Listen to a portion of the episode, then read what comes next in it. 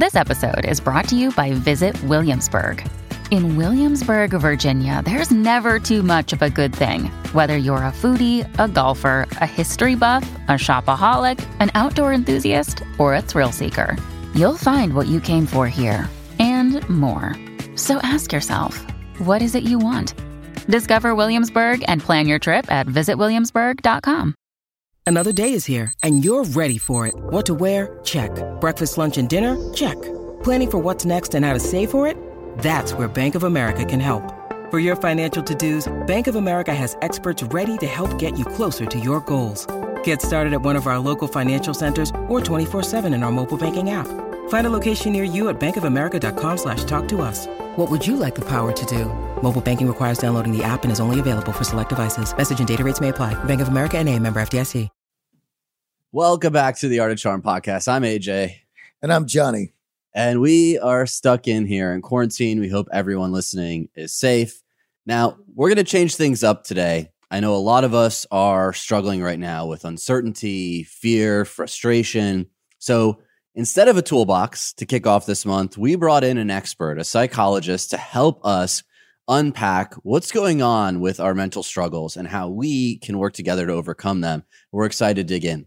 With anything like this that is novel and new to all of us, even this experience of sitting home for this period of time does have a psychological effect and it needs to be respected so that we can move on beyond it.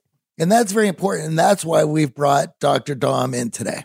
That's right. So, we're going to be unpacking the science and psychology behind some of the negative feelings that are weighing on us and how we can communicate better to overcome the fights we may be having or the struggles that we're seeing. Now, this is the Art of Charm podcast, a show where we bring you actionable tips and strategies on how to supercharge your social skills and turn that boring small talk into smart talk. Surround yourself with an army of high status individuals and to grow your social capital and unlock that hidden charisma to crush it in business, love, and life. If you like the show, don't forget to subscribe and tell your friends. Are you a maximizer? Are you someone that always wants to become the best at what you do? Are you ready for an unfair advantage? Now, there's a secret game being played around you, and you might not even be aware of it. Over 70% of jobs are found through your network. And I learned this the hard way in graduate school. Your network opens doors that you didn't even know exist. And you know you're awesome. You know you're smart. And you know that you put in the work. Are you ready to start getting real results?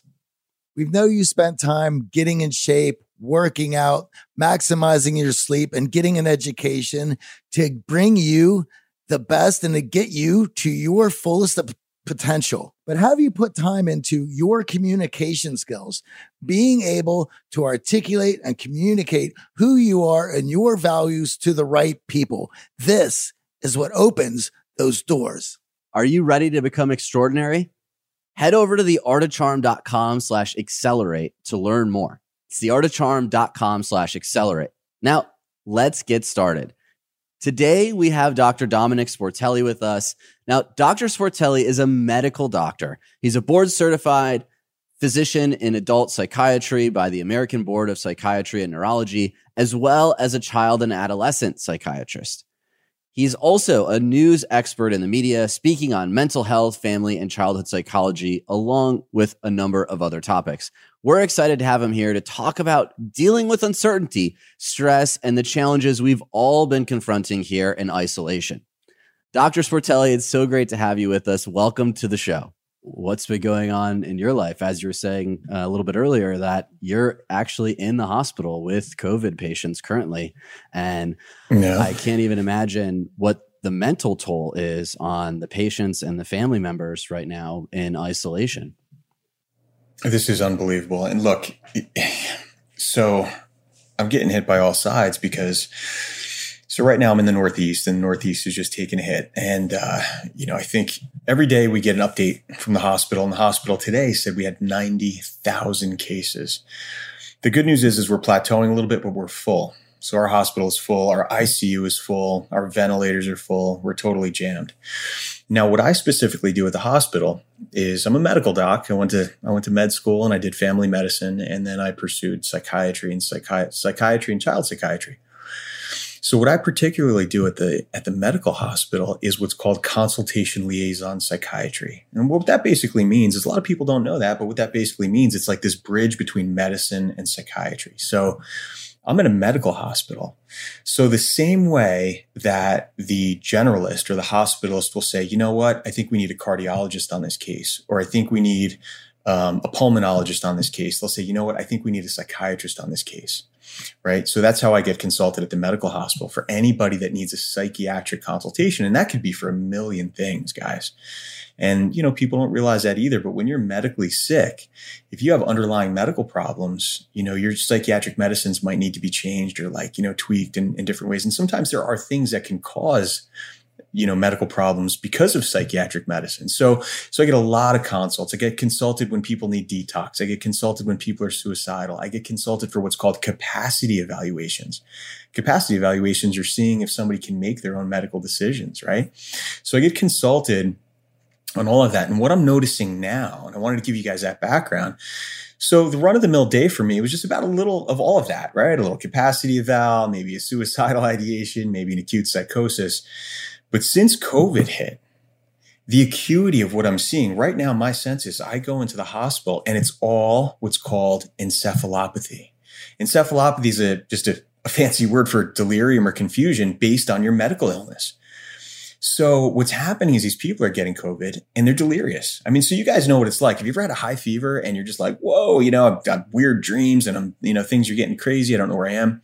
When people get this infection, in a lot of cases, they're getting delirious and they're getting so delirious that they need restraints and they need sedation. And it's so challenging because this damn virus is affecting our respiratory drive. Well, guess what? The only way I could sedate somebody is by reducing your respiratory drive and getting you to relax. So it's a really, really challenging predicament that I'm in right now, trying to help these patients relax and come down from that delirium and still treat them safely. But wait, hold on. This I got to take this a step further. So here I am at the hospital and I'm doing this and I'm, I'm seeing patients and now I'm flooded with all this encephalopathy. We call it toxic metabolic encephalopathy, delirium. And because the doctors and the hospitalists and the nurses know that I'm a psychiatrist. They're pulling me aside left and right. Like I'm, I'm walking down the hall and they're going, Hey, doc, Dr. Sportelli, listen, I just need to grab you for a minute. And they just start crying. And, and that's okay. I, I'm there for them. I, you know, I am there for them. That's, that's totally fine. But they, you know, they see a mental health professional and they really just open up. Today, just today, I'm sitting at my desk or the doctor's area where we do our dictations. And there's a hospitalist sitting next to me. And a hospitalist is someone that covers the general medical floors, right? And she said, I just got back. You know, I was on um, quarantine because I had COVID and it was horrible. And every night I thought I was going to die. And every night that I couldn't breathe, I thought I was going to end up coming in and getting intubated. And she said, Now my mom has it and I'm back to work. And she started to cry. She said, I'm not sleeping. And she said, I need to talk to you because I think I have PTSD. I think I have post traumatic stress. Well, get this. There was an amazing study done in the Lancet, right? Lancet's a very, very peer reviewed, um, high impact journal. It was done last month. Um, it was done, I believe it was in March or, or maybe even early April, but it was a great study. That study looked at previous epidemics, pandemics, Ebola, SARS, um, you know, some other ones that really affected various parts of the world. And they looked at the psychological toll of what happened after these quarantines. And guess who got hit the hardest, guys? It was the frontline healthcare workers. And then when they looked at what it was, when they looked at what, you know, what were these symptoms? What were they experiencing? Well, guess what? It was insomnia, hypervigilance, hypersympathetic tone means you're always just, you know, ready to jump because you're what happens is is you're psychologically resetting your thermostat to be on high alert all the time. Sure. Right. So frontline healthcare workers, you know, physicians, nurses are now, I'm seeing exactly what this research paper showed happened in the past with quarantines and epidemics and pandemics. And uh, so basically at the hospital, not only am I seeing that acuity, of the patients themselves with these delirious processes, but I'm seeing all of my colleagues just completely overwhelmed and exhausted. And it's hard, man. It's just incredibly challenging. Obviously, this thing has become politicized. And now, with okay, if you want to go to work, this is where you are. And if you want to stay home, this is where you are. And the adults in the room are know that this is a nuanced situation. And we're all coming to terms. I was just telling AJ this today that that even for myself, there's these many levels of getting used to what's going on. And for for myself today, I realized that there was a small part of me, the child in me, that for the few weeks was thinking that this was going to be over soon and we're going to go back to normal and it's not going to be mm-hmm. a big deal. But as the weeks have rolled on and the more information comes out that is not really information, the more we don't know. Mm.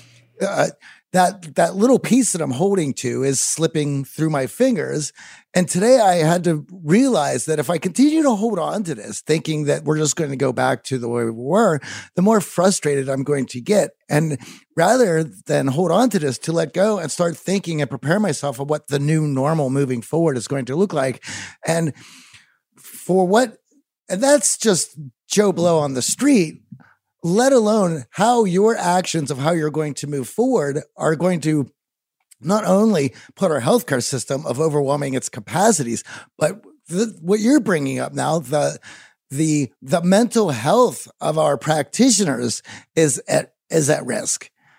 Everybody. Yeah.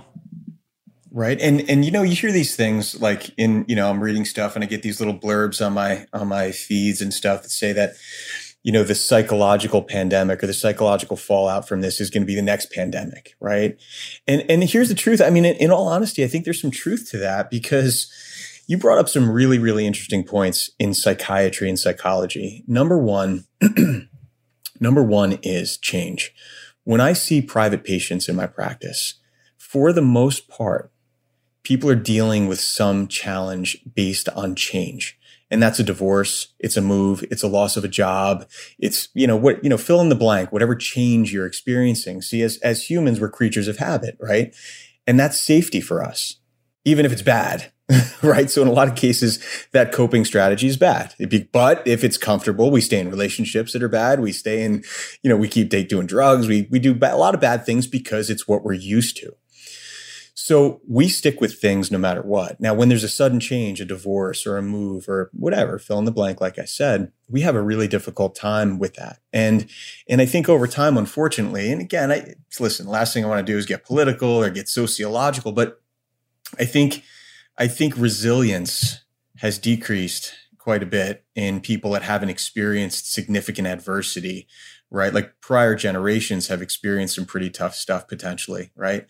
Um, and this is pretty much our first, yes, at least in, in my generation, our first real unprecedented, significant adversity. I mean, we had our recessions and things like that, but I mean, this is this is unprecedented stuff. So this is a tsunami of change. This isn't just the divorce or just the move or just the loss of a job. This is a complete drastic life change. So people don't know what to do with that. And psychologically, to process that, it's almost impossible. So what we try to do is we try to develop all these little coping strategies like fill in the blanks. And in a lot of cases, filling in the blanks is what's the next answer? That's why social media is nuts. That's why everybody's got an opinion. That's why there's conspiracy theories. That's why, right? Because it gives us this little strange solace. It gives us this little strange control for a minute, right? It's oh, okay, we have an antibody test, or okay, we have this. rope. we constantly need that. And I seriously think, based on my private practice and my experience with psychology, psychotherapy, and psychiatry, that we do need to change perspectives in, in a greater scheme at this point. And, and I think that admitting that, admitting that, getting out of the denial, now remember, denial is a primitive ego protection strategy, right? We know that. That's as old as Freud, right? Denial. A lot of people are still in denial, like, hey, you know what? In a month, everything's going to go back to normal. We're going to go back to work. Everything's going to be fine. I think that's trouble. I think that's asking for trouble because things have changed probably as we know it. Things are probably going to be incredibly different. And that perspective needs to needs to happen. You know, we're no longer in a sprint, we're in a marathon. And you know, that that's that psychological adaptation that needs to happen, I think. This has a duration that we're still coming to terms with. And with that duration, a lot of our leaders are going to mathematical models that are fallible. And we as humans crave certainty.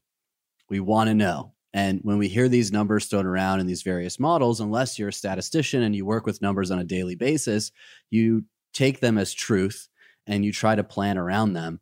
And with this shifting and the fact that everything else in our lifetime that we've talked about, the duration has been pretty clear, uh, whether it was 9 11, whether it was the recession.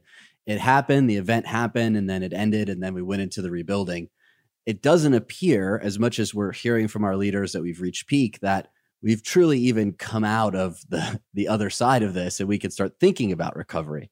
And this uncertainty is it's plaguing me personally, it's plaguing our clients, our listeners, uh, not knowing what the future holds. And obviously, some of us even have kids that are now also facing uncertainty. And I think it's twice as hard as a parent when your children are asking for certainty. You can't give it to them and you can't even find it yourself. So, from a psychological standpoint, how do we handle this level of uncertainty that's unprecedented in our lifetimes? Yeah, uh, uh, I think uncertainty is very, very worth talking about in this because I think everything you're saying is spot on.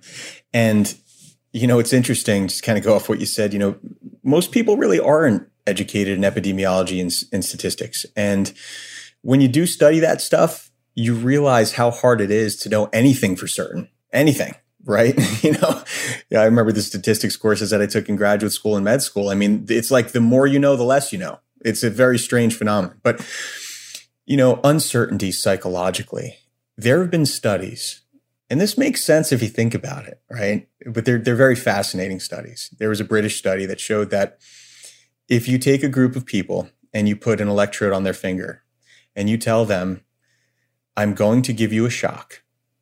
All right. And then you measure their psychological response. And then you take a separate cohort and you say, there's a 50 50 chance that I'm going to give you a shock. Guess which one was worse? the 50 50. Yeah, right. It was so on a scale of anxiety and fear and discomfort and heart rate and sweating and all these things, the people that didn't know they were going to get the shock it was so much worse psychologically, right? So that that's a perfect example of of how this is affecting our, our our, lives, our physiology, our psychology. Because don't forget, you know, when you are in a heightened state of awareness, which uncertainty causes, right? Our brain does not like uncertainty. It's unsafe. And as a species, we need to know certain things to survive, right? We don't like to not know what's around that corner. So if the caveman didn't know that, you know, a tiger was around the corner, he was in big trouble. So it's a survival mechanism for our brain to predict where we're going and, and what's around each corner. So we don't like that. And it puts us in a heightened state of awareness and it puts us in a fight or flight presentation in an ongoing manner. And you know what that does physiologically? It raises cortisol levels and it reduces immune response and it does all kinds of horrible things physiologically. And it actually makes us unhealthy, right? So uncertainty right? It's it's bad. It's bad psychologically. It's bad physiologically, and I think that's what's happening now. Now, as parents, and I have three kids. You know, I have a six-year-old, a ten-year-old, and a twelve-year-old, and and uh, I did board certification in child and adolescent psychiatry too. So a lot of the media work that I'm doing now is is really trying to help parents because it's the big question is what do we tell our kids? How do we approach our kids? Do we tell them too much? Do we tell them too little? Do we scare them? Do we not scare them? And it, that's a hard question because it's developmental. You know, a five year old and their brain and their ability to comprehend is very different than a 17 year old, right? So the way that we the way that we approach this is if you have children and you have a family, the best thing that you can do for them right now is create a sense of safety. And that sense of safety is structure. And again, remember like, you know, not knowing what's going to happen next. This uncertainty is a very frightening thing as we talked about. So doing simple things to create structure, right? And that's that's a simple. Eh, you know, you may have heard this. You may have just routine, routine, routine, right? Make sure you stay on a routine. But there's a lot of psychological merit to that because what it does is it takes this enormous tsunami and it makes it in bite-sized chunks, right? So if you have a family and you set up a daily schedule now that we're in quarantine, you say, okay, we're all going to get up at 8 a.m. We're going to have breakfast at 9. We're going to do schoolwork from 10 to 11. We're going to have some outside time from 12 to 1. And 1 to 2, we're going to have some family time. Right? What that does is it breaks things down in chunks and it makes our brain feel better. And it allows us to control what we can control. And psychologically, that's huge that's a really, really big deal. Because if you, if you're looking into the horizon and you don't know, all of a sudden what comes back is, well, what's next week going to look like? How's this summer going to look? Are we going to go back to school in the fall? Am I going to, and then you start the what if thinking avalanche and then you're, you're in big trouble psychologically. Right. And that's why, that's why the recommendation when you hear this, everybody rolls their eyes. I tell them all the time, I'm like, you know, structure and schedule and circadian rhythms and sleep wake, cycles. And like, I know, I know. But there's psychological merit to that. We're making what we can't control controllable in little pieces. Right. And then when it comes to talking to kids, it's developmental based. You know, there's no reason that you should tell your four or five year old that we're all going to die from COVID. You know, there's no reason you should do that. You let them, first, you let them know they're safe. And children model their behaviors after parents. You know, guys, I can't even tell you how incredible, like the studies I've seen and going through child and adolescent fellowship. They say the apple doesn't fall far from the tree, but a lot of that's genetic, but a lot of it is also learned behavior. Right. So your children are going to respond to their environment the way that you do. So if you're running around with your hair on fire every time you read something on social media or the news, your kids are going to be very uncomfortable. Right. So it's okay to be anxious. And I actually tell parents, tell your child it's okay to be afraid. You know, being afraid is not the problem. Being afraid is actually very normal. And you should be afraid. If something is dangerous, then be afraid. But it's how we respond to that fear is how you want to teach your child. Right? That's that's the lesson. And part of that is the behavior, your own behavior of how you're responding to your fear. Are you running around with your hair on fire? Or are you saying, okay, look, this is scary, but this is what we can control. We can wash our hands. We can wear masks. We can stay in the house. We can food shop appropriately. We can do our schoolwork. We're taking care of each other. We have a roof over our head. We have bedtime stories, right? So we're making it controllable. And even though we're scared, we're handling it. And what better life lesson is there than that? And, and look, guys, you know, this is a horrible, horrible circumstance, but if there is a silver lining to this nightmare, it's the two words that I think are gratitude and resilience. Gratitude and resilience. And and that to me, as a child psychiatrist and an adult psychiatrist, you know, I hate to say it, and I don't want to sound cynical, but I think we were we were lacking a little bit, you know, before this mess. And I think that's why we were so unprepared in so many ways.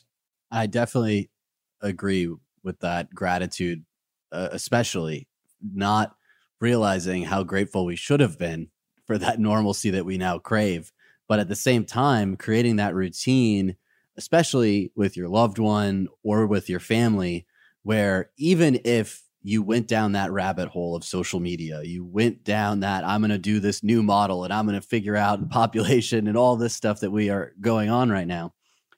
If you end your day and you start your day with that positive moment of this is what i'm grateful for. I have another day on this earth. We have food in our refrigerator. We're safe.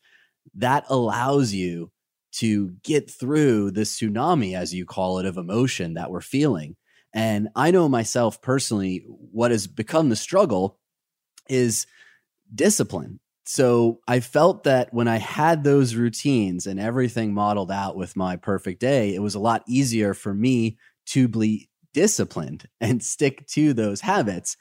But since my routine has been upended, and trying to create a new work from home environment that is new to me and my fiance Amy and getting our routines back to normal, I found that once I actually got back in a rhythm and a routine, that discipline came back as well.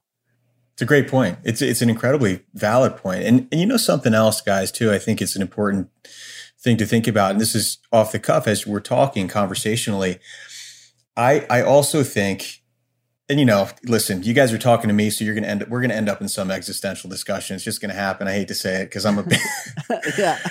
That's how it usually goes if I'm in the room as well. So yeah. Well, it's just gonna happen. You know, I somebody, you know, my eighth grade English teacher introduced me to like Thoreau and Emerson, and then the rest is history. I was just I was just off to the races. But most of our lives have become a big distraction from what we really fear or all the things that we're afraid to sort of face on a day-to-day basis, right? I've always said to my patients, you know when you're you know when you're okay? Sorry for the dog barking. You know when you're okay? And they say, "When am I okay, doc?" And I say, "When you can sit by yourself and you're happy and you're calm and everything is good. When you're on you, when you're on a vacation and you can sit on a lounge chair and not worry about your brain going a million miles a minute, then you know you're okay because you're not distracted anymore. You're finally sitting down with yourself. And I think in this fast paced society that we are, we are distracted from the moment we wake up to the moment we go to bed. And we never truly face what's important. And I bring this conversation home to my wife and to my friends, and they're probably so sick of me saying this at this point. They're like, ah, Dom is like a Debbie Downer. I don't even want to talk to him anymore. But it's not, that's not what I'm trying to do. Part of my job as a psychiatrist in the consultation service is capacity evaluations and end of life decision making.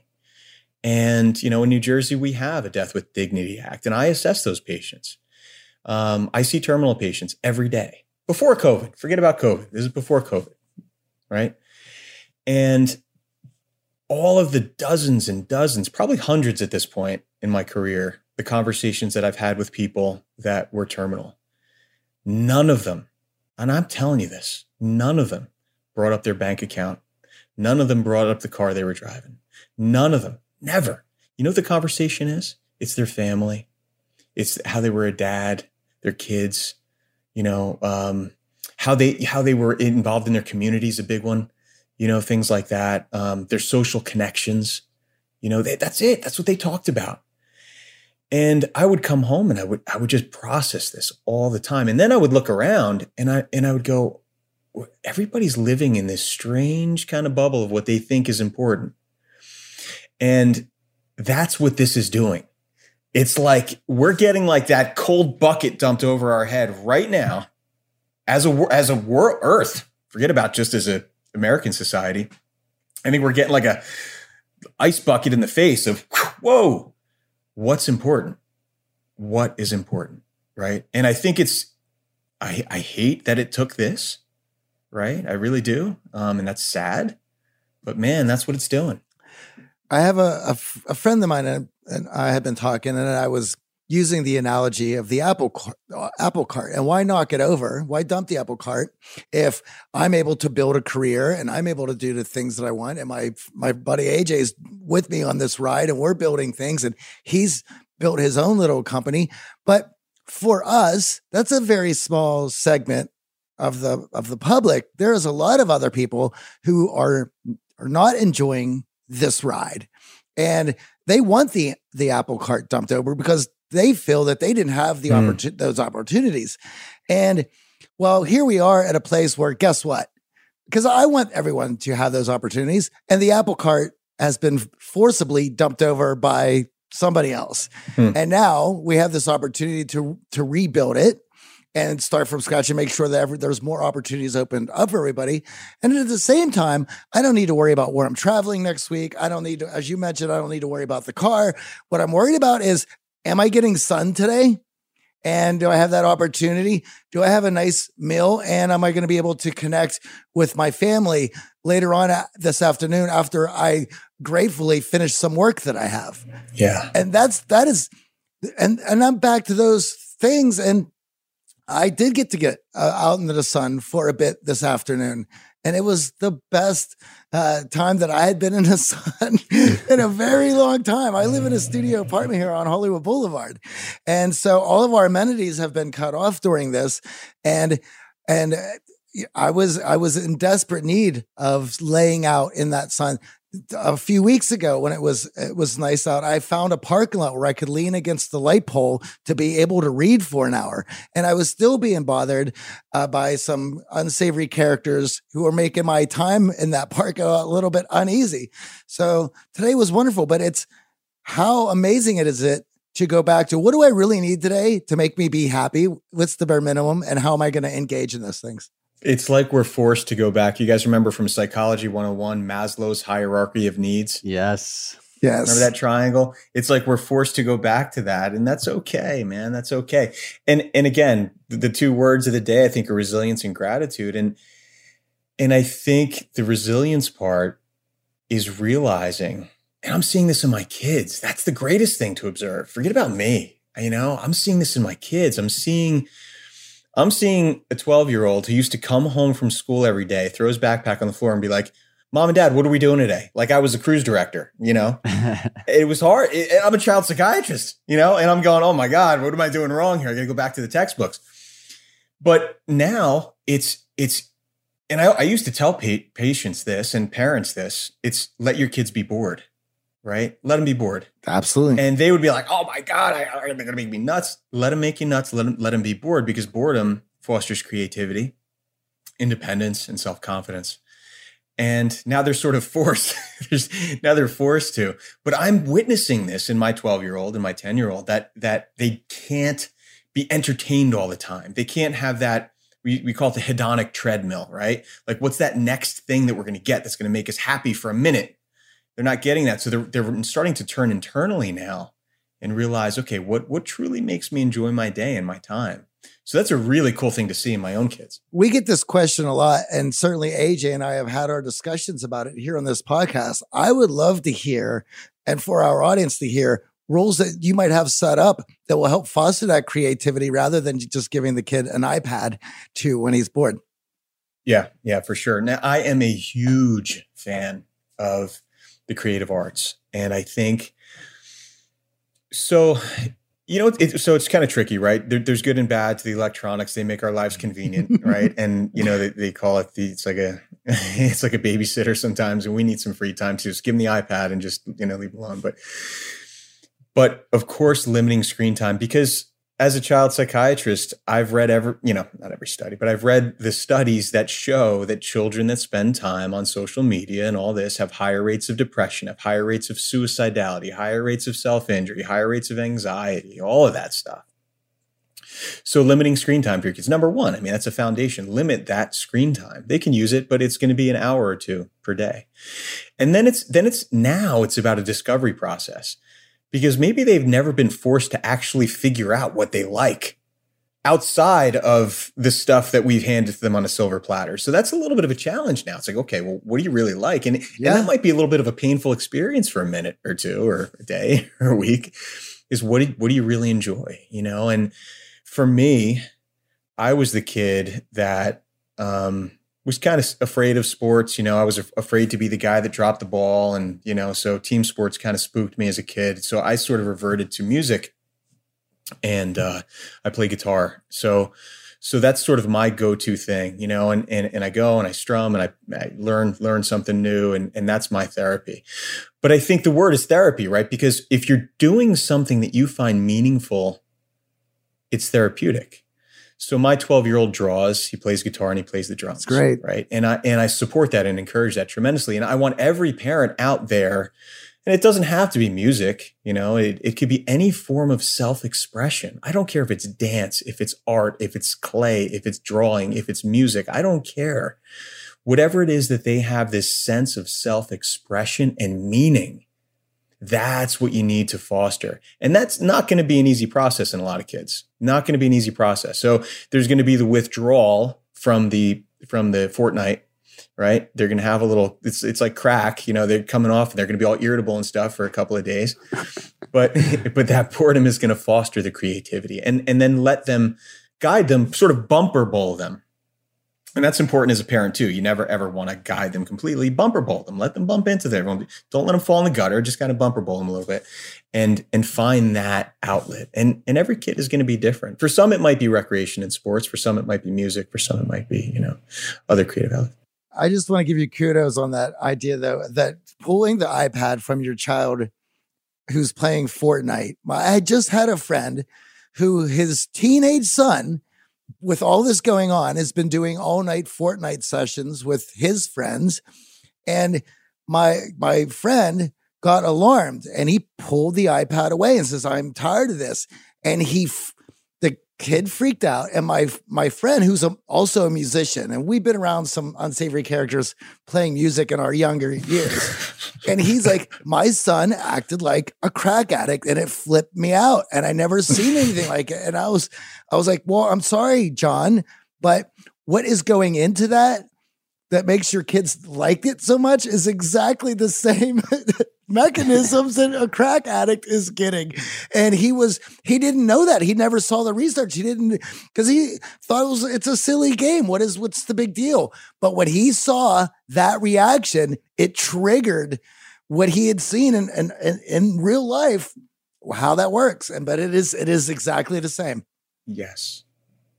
You better believe it. And listen, the same, the same, you know, psychometrics that are done for roulette wheels and you know um, gamblers yep, and all yep. that stuff are the same people that are putting together what are the rewards reward patterns that we're going to give the kids for Fortnite to get that skin so they can keep playing and and it's it's a dopamine hit just like just like a lot of drugs you know you do a lot of cocaine and dopamine goes through the roof I'll tell you what you know you do good at get whatever you got to get in Fortnite. I don't play it, but you're getting a dopamine hit.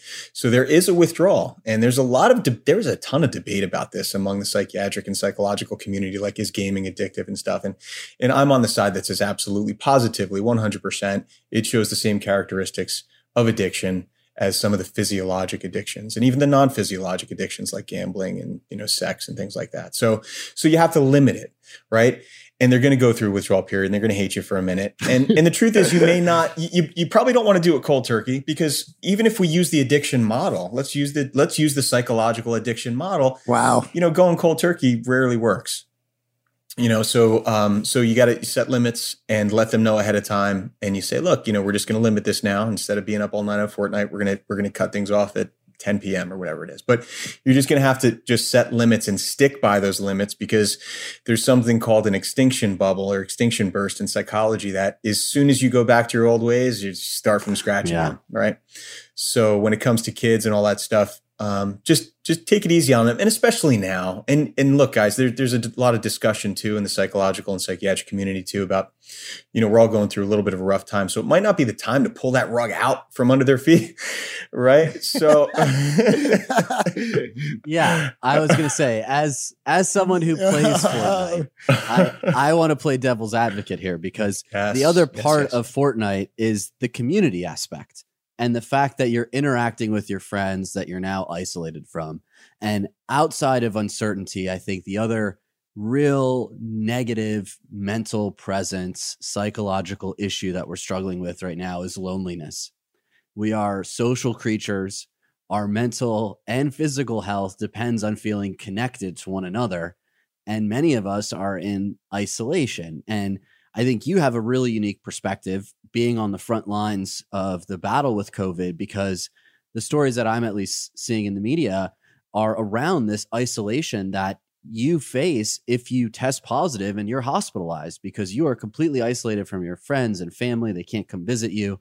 And if we're trying to avoid getting COVID, we're also isolating ourselves. So, how do we deal with this loneliness epidemic that we're all facing, kids uh, as well? Yeah, you know, and I, I do agree with you, AJ. I, I think that I've actually been pleasantly surprised when I sit in the room watching my son play Fortnite, how it is this, com- they're talking with like 10 people and they're all working together and they're doing, so there is a lot of positivity there. There's no question about it. I think the important point is to not go all in with it, to make sure that that's a part of your day, just as if you would have a gym class or a recess class or or a workout, right? That's part of your day, right? So it's like okay, 2 hours on Fortnite and then then we do something else because you just want that well-rounded experience. You don't want to rely on anything. That old that old saying don't put all your eggs in one basket. That shouldn't be your own only social outlet and that shouldn't be their only social outlet, right? But I do agree with you. A lot of merit there for sure. Isolation as a human species is just devastating. And and we know that we've known that for a long time. You know we go crazy when we're isolated. We're not we we are social creatures. Now some of us are introverted and things like that but and this and this this you know pandemic is is affecting a lot of people differently. And and your personality structure does matter. You know if you're an introvert and you're not a super social person it's probably a little easier right? But that doesn't mean that we're not social creatures. We are all social creatures. Now, strange things happen when you isolate um, to the human mind. Actually, there's been some really, really interesting studies that, you know, we're so we're so in tune with our external environment and our social interaction with people, and our mind relies on that so much that when you remove that, what starts to happen is your mind just starts to focus inward and the opposite happens is isolation tends to breed more isolation, which is a very strange phenomenon. And you hear these stories, which is actually pretty strange, right? Pretty wild stuff. Have you ever heard the stories of, um, you know, like the guy that crosses the Atlantic in a one person boat, you know, and, and he's, you know, at sea for like 30 days doing this. When they get back or when they reach land, they will be like, listen, I was out at sea and one night I spoke to God and, and I had a conversation with a person sitting next to me or they actually have perceptual disturbance. That's how much isolation can affect us. We will actually experience perceptual disturbance.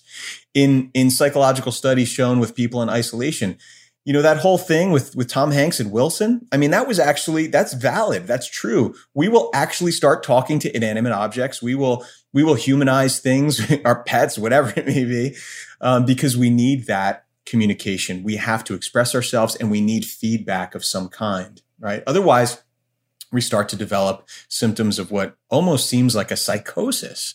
I admit people to the psychiatric unit that see things and hear things, right? But the guy that crossed the Atlantic took up 30 days. He was chatting away with, you know, his dead grandfather for a couple of days, right? But that just goes to show you how powerful the mind is and how much we rely on others to keep our bearings, to sort of keep our structure and foundation very present. Wow. Right? Yeah. Now, now let's let's compound that.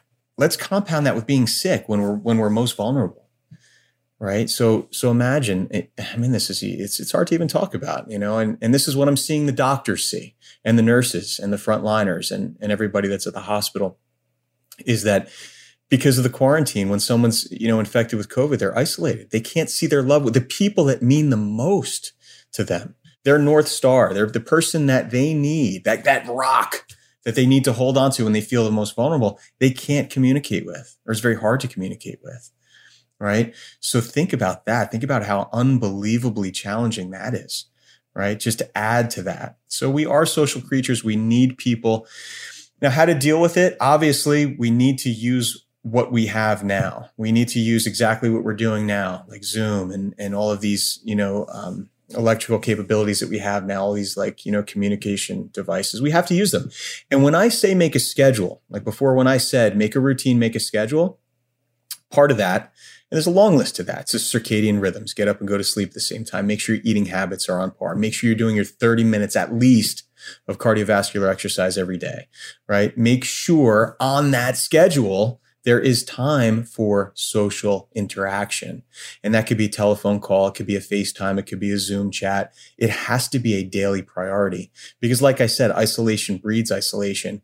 And also from a psychiatric perspective, depression, anxiety, dysthymia, they're like, it's like a snowball effect, right? It gets worse and worse and worse. And, and you got to stay on top of this stuff.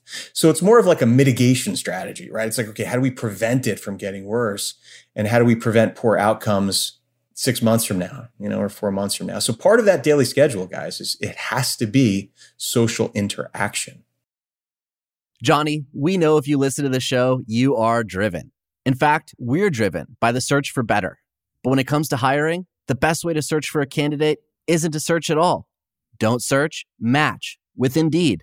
If you need to hire, you need Indeed. Indeed is your matching and hiring platform with over 350 million global monthly visitors, according to Indeed data, and a matching engine that helps you find quality candidates fast. Ditch the busy work. Use Indeed for scheduling, screening, and messaging so you can connect with candidates faster.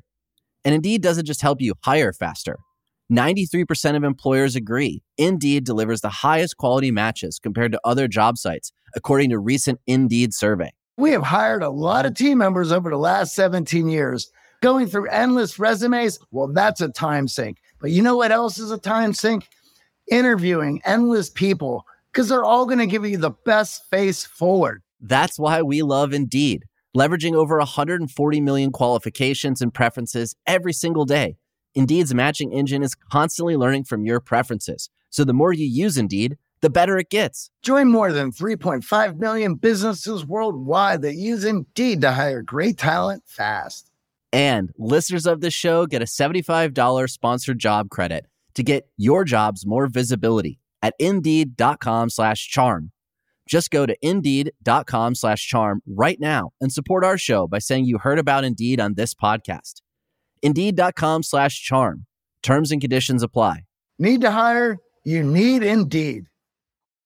Lennon and McCartney, Jagger and Richards, Watson and Crick, AJ and Johnny. What about the perfect duo when it comes to growing your business? Well, that's you and Shopify.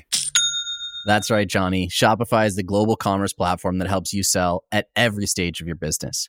From the launch your online shop stage to the first real life store stage, all the way to the did we just hit a million orders stage? Shopify is there to help you grow. Whether you're selling your own fire merch or promoting your productivity programs, Shopify helps you sell everywhere. From their all in one e commerce platform to their in person POS system, wherever and whatever you're selling, Shopify's got you covered. Shopify helps you turn browsers into buyers with the internet's best converting checkout, up to 36% better compared to other leading commerce platforms. And sell more with less effort thanks to Shopify Magic, your AI powered all star. What I love about Shopify is no matter how big you want to grow, Shopify gives you everything you need to take control and take your business to the next level. In fact, Shopify powers 10% of all e commerce in the US. And Shopify is the global force behind Allbirds, Rothy's, and Brooklinen, as well as millions of other entrepreneurs of every size across 175 countries. Plus, Shopify's award winning help is there to support your success every step of the way because businesses that grow, grow with Shopify.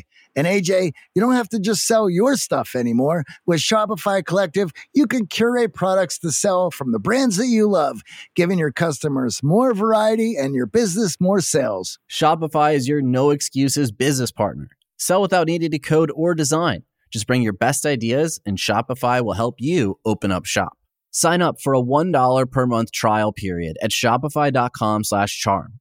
Go to shopify.com slash charm now to grow your business, no matter what stage you're in. Shopify.com slash charm. Now, one of the challenges that I've had personally is my mood has swung. And there are days where I'm positive about things and and I feel like we're going to come out of this stronger and I can see the opportunity. And then there are days where I spend too much time on Twitter or I think about like Johnny said the the things that I miss the most and that normalcy that's been ripped out from under me and I get really down. And I find that there's like this cycling of emotions going on with all of my friends as well. And sometimes I'm on a low and my friends are on a high and it feels like we can't really communicate and it it creates this distance or vice versa. Uh, how do we manage that when there's so much emotional uncertainty, even with the people that we love and care about? And I certainly don't want to be someone to knock them off of their high because I know how great it is to be positive and opportunist uh, and feeling opportunistic. Uh, but at the same time, in some of those lower moments, I also need to just hear that, oh, it's going to be okay. Sure. I, well, I just want to add to that as somebody who's worked with AJ for over the last 14 years and everything that we're going through we certainly have back and forth where I'm on the having the good day, he's having the bad day, or vice versa. But when we can sync up, we can get some stuff done. You're right. You're absolutely right. But uh, you know what? I think the most important part of that is sincerity and honesty with the way you're feeling. You know, I, I think what ends up happening is you're going to feel more isolated if you're part of that Zoom conference and you feel horrible and everyone else is in a good mood. And you just kind of play along that's going to make you feel more isolated. And, you know, we know that psychologically too, that, that being honest and sincere is an important thing in those conversations and showing a little bit of vulnerability. And, and if your buddies are all laughing and joking and everybody's jovial and be like, ah, this is great. I get to sit home and, you know, put my feet up and, and you're just like, oh my God, you know, the world is going to end. The world is going to end. What are you guys talking about? you know, I don't think you have to bring up that negative catastrophic thought, but you could say, you know what, guys, I'm just having a bad day. Uh, you know, it's just a bad day for me and then I think what hopefully, and what you probably get, because we're all human here, and I think we are for the greater good. That that was a question of mine for a long time, but I do think we are for the greater good. I think somebody's going to come out and say, "Hey, man, what's going on? What are you thinking?" Because you know, and that's what therapy is. Therapy is the reason why people go to therapy. Here, get this. You ready for this? And this shocked me. I'm in my psychiatric residency. I want to be a psychiatrist, and I'm learning psychoanalysis and psychodynamics and all this stuff. And my preceptor said you're never going to give advice.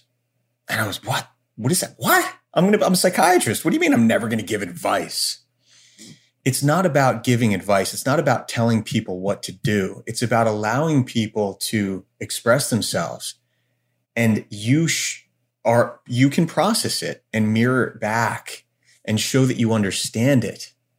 And then allow the person to provide, to, to come up with their own strategies based on that mirroring because here's the thing when it's in here, it's usually a lot worse than when it comes out. Our minds tend to, cat, uh, you know, catastrophize things and make things much, much worse. And that's why we have things like cognitive behavioral therapy. And that's why we know that cognitive behavioral therapy is so efficacious. And that's why, you know, like psychoanalysis, like the old Freudian stuff, we really don't do that anymore because the doctor wouldn't say a word and just kind of sit there and write and take notes, you know, about your dreams and your sexual desires and, you know, come up with all kinds of weird stuff. But cognitive behavioral therapy is just this, right? It's, it's kind of like what we're talking about. And you guys probably know already, but it's, it's a thought that leads to an emotion, right?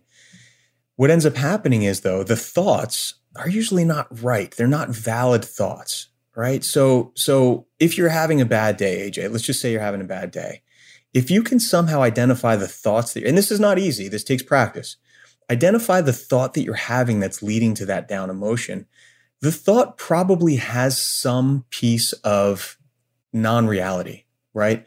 It's probably not valid. So, in a sense, you have to be your own defense attorney. Your mind has to be your own defense attorney and say, you know, I'm feeling like crap today because I I think I'm going to get COVID and I think I'm going to end up on a respirator and die and my family's going to be all alone and my kids are going to grow up parentless whatever, whatever the thought is. So let's stop right there and let's think about that thought and let's break it down. And then when you truly break it down a little bit, you realize, okay, no, I am catastrophizing a little bit. I'm overgeneralizing. I'm black and white thinking. I'm doing all of these things that our minds like to do, which really isn't real right? And then once you sort of process that, then it can kind of uplift that mood a little bit. All right. So that's what friends can do for you. They can kind of point out that, well, wait a second, you know, that thought, no, you know, I mean, that's not real, you know, and, and that's what a good therapist can do to sort of point things out for you. Right. Um, so when you do feel down, getting back to that question, when you do feel down and you're not on the same wavelength, I think honesty is super important, you know, and it doesn't have to be, you don't have to divulge everything that you're feeling or thinking, but just say, yeah, guys, I'm just, I'm not on. I'm just not feeling it having a bad one. I know Johnny has been a little more fortunate because he's staying with Animal, which is an inanimate object uh, that s- sometimes comes to, to life in, in Johnny's uh, state of mind recently. But uh, I'm in a situation where I'm in isolation with my fiance, and it has created arguments that we never would have had before. It has put us on top of each other in ways that we're just discovering. And, and we've been together for six and a half years. So, uh, for those couples who are now finding themselves in arguments over utensils or what's for dinner and, and things that just don't even really seem to have meaning in what's going on, how do we deal with the the tension and the conflict that's now arising in our house? Yeah, I think that brings up a great point because you know, I'm sure that um, in China the divorce rates went through the roof after COVID. And this is true. This is true. And uh, domestic violence has increased in the United States since um, quarantine.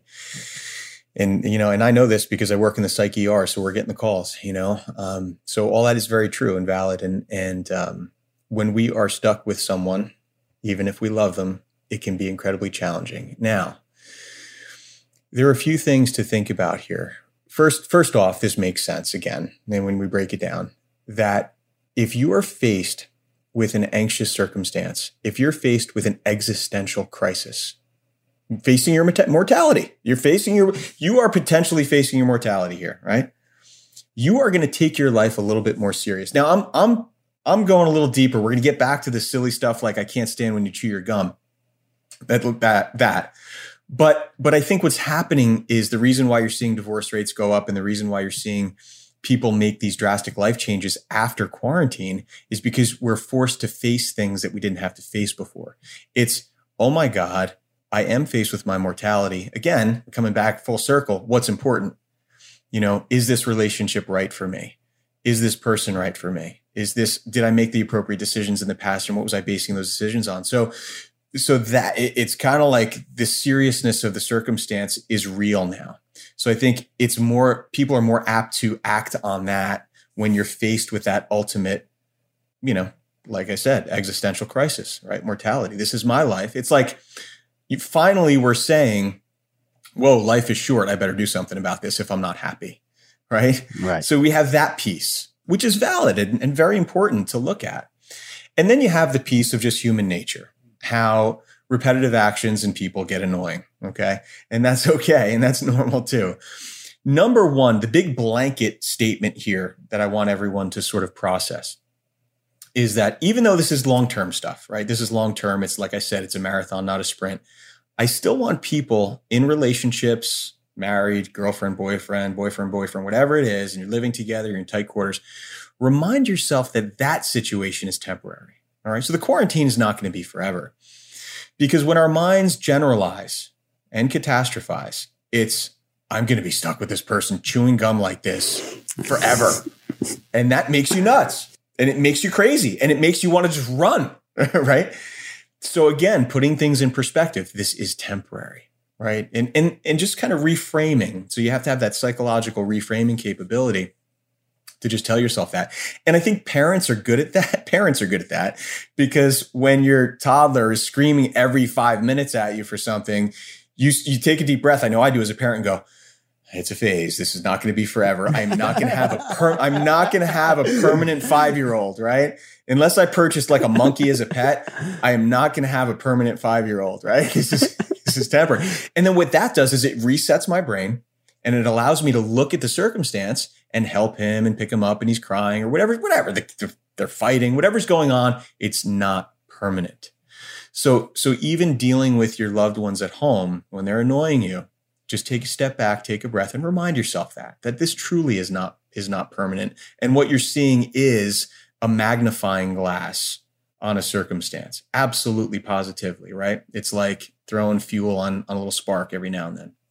So that's super important. So remember big picture, remember that it's that it's temporary and that circumstance is going to go away. So to reframe that is super important.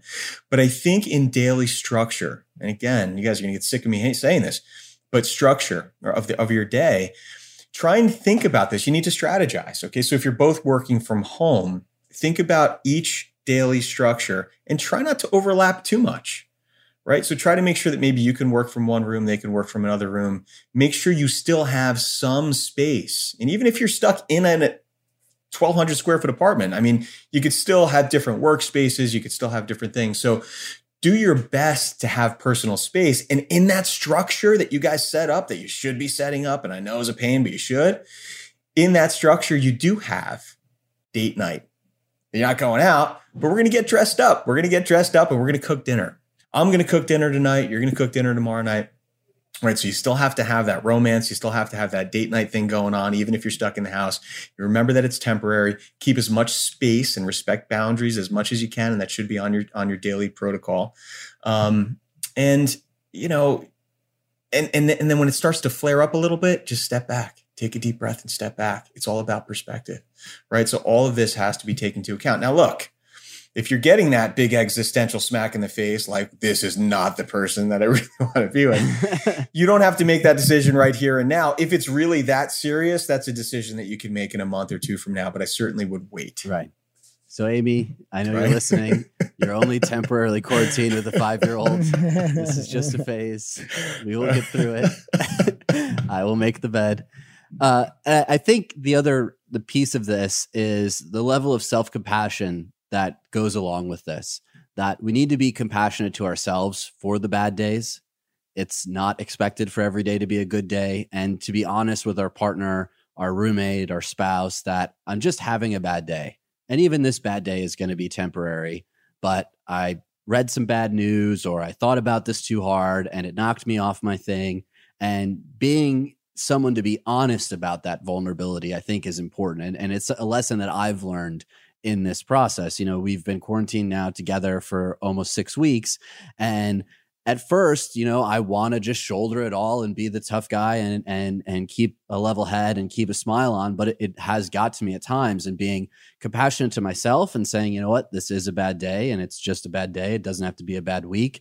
And then being vulnerable enough to share that with Amy and say, you know what, I am having a bad day. And I'm sorry for being disconnected. I'm sorry for being a little sour right now, but this has got the best of me. And knowing your partner, Amy knows me really well. So it was like, well, let's go on a run. Let's do something physical to get the endorphins moving, shake things up a little bit. And maybe we can get that sour mood or that negative feeling that you're having out because we don't need to hold on to that. It doesn't help. Yeah, absolutely agreed. And, and and that goes back to the bigger picture of this whole thing with just anxiety, you know, in general. I think I think that having a quote unquote stoic sort of attitude right now is kind of silly. You know, I think it's it's okay to have that vulnerability, just as you're saying, to admit that this is a scary time and that it's okay to have fear. It's just about how you handle it, right? And it's how you strategize and and how you sort of approach it. It's you know, guys, it's like it's like saying, look, we're gonna we're about to climb Mount Everest. You know, you don't just show up. You know, you plan you, you plan your stuff and you get the right clothing and you and you get the guide and you get a map and you do things. I mean, that's how we have to approach our lives in a day-to-day fashion from here on out for a little while. You know, and part of that is being honest with yourself. And, you know, in psychiatry, we call that insight. And that's a huge, huge, huge therapeutic catalyst. You know, if that happens, if we can, if we can help someone gain insight into truly how they feel and able to express that comfortably, you know, it's like, it's amazing. It's an amazing place to be. Now, we love ending every episode with a challenge for the audience. And I think right now, with all the uncertainty we're facing, is there an exercise or a challenge that you could give us to help us strengthen our resiliency? An exercise or a challenge? Mm, oh, oh, oh, all right, you guys. So, listen, th- in all honesty, and I'm probably the worst at this. You know what? I'm going to get, where is it? Hold on. It's over there. I'm not going to grab it because I'm going to pull out my earplugs. But so if people can do this, I promise you, your life will be better. Oh, and I like this. It, yeah, and it's not that hard, but it but it is because people don't do it. I don't know why. I didn't do it. I was I was terrible. Okay. So every morning when you wake up, three questions that you ask yourself. Okay. What am I grateful for? Here, hold on. I'm gonna. I gotta get it. I'm gonna get it because I do it. I do it. So let me get it. Hold on. Love it. So I got to prove to you guys that I'm doing it. Otherwise, it's just like, like an empty thing. I got to show you. Right you. on. So, all right, journal. Yeah. Now, yep. years ago, years ago, I was the I was the scientific dude that needed empirical data. Otherwise, I want I didn't want to hear it, and I was like, whatever, you know, show show me statistics, show me this, show me that, show me this if anything was like Eastern philosophy and mindfulness, and I was like, psh, psh, forget it. Show me pharmaco- show me pharmacology, show me a PET scan, show me what's happening to the dopamine neurons, show me what's happening to the serotonin. Well, let me tell you something. The more I've learned about human physiology and neurophysiology, the more I've realized how incredibly powerful the mind is with regard to perspective, right? perspective. It's crazy. That's everything. So, long story short, I'm going to challenge everyone. Okay. And I don't know how, I don't care how corny you think this is. It's going to make your life easier. I want you to ask yourself three questions every morning, and I want you to write it down. The first question is What are you grateful for at this very moment? All right. I just want you to think about it and I want you to write it down. The second question is, is what is going well? And the third question is what could be better? Simple. Sounds simple, very, very challenging to get people to do. Do those three questions every single morning and give it time and think about it. I challenge you guys to do it. All right. I love that. Thank you so much for joining us, Dr. Domenick. Uh, you're very welcome. Yes. Where can our audience find out more about you? I'll just go. You guys, I don't know. I don't know Google me. I don't know. Um, so I have an Instagram page. It's Dr. Sportelli for Dr. Sportelli, you know, Facebook. Um, I do a lot of media work on You know, I do a lot of um, uh, news media, the doctors, uh, California Live, bunch of stuff. So you probably see me there. But you know, jump on my Instagram page and, and give me a follow.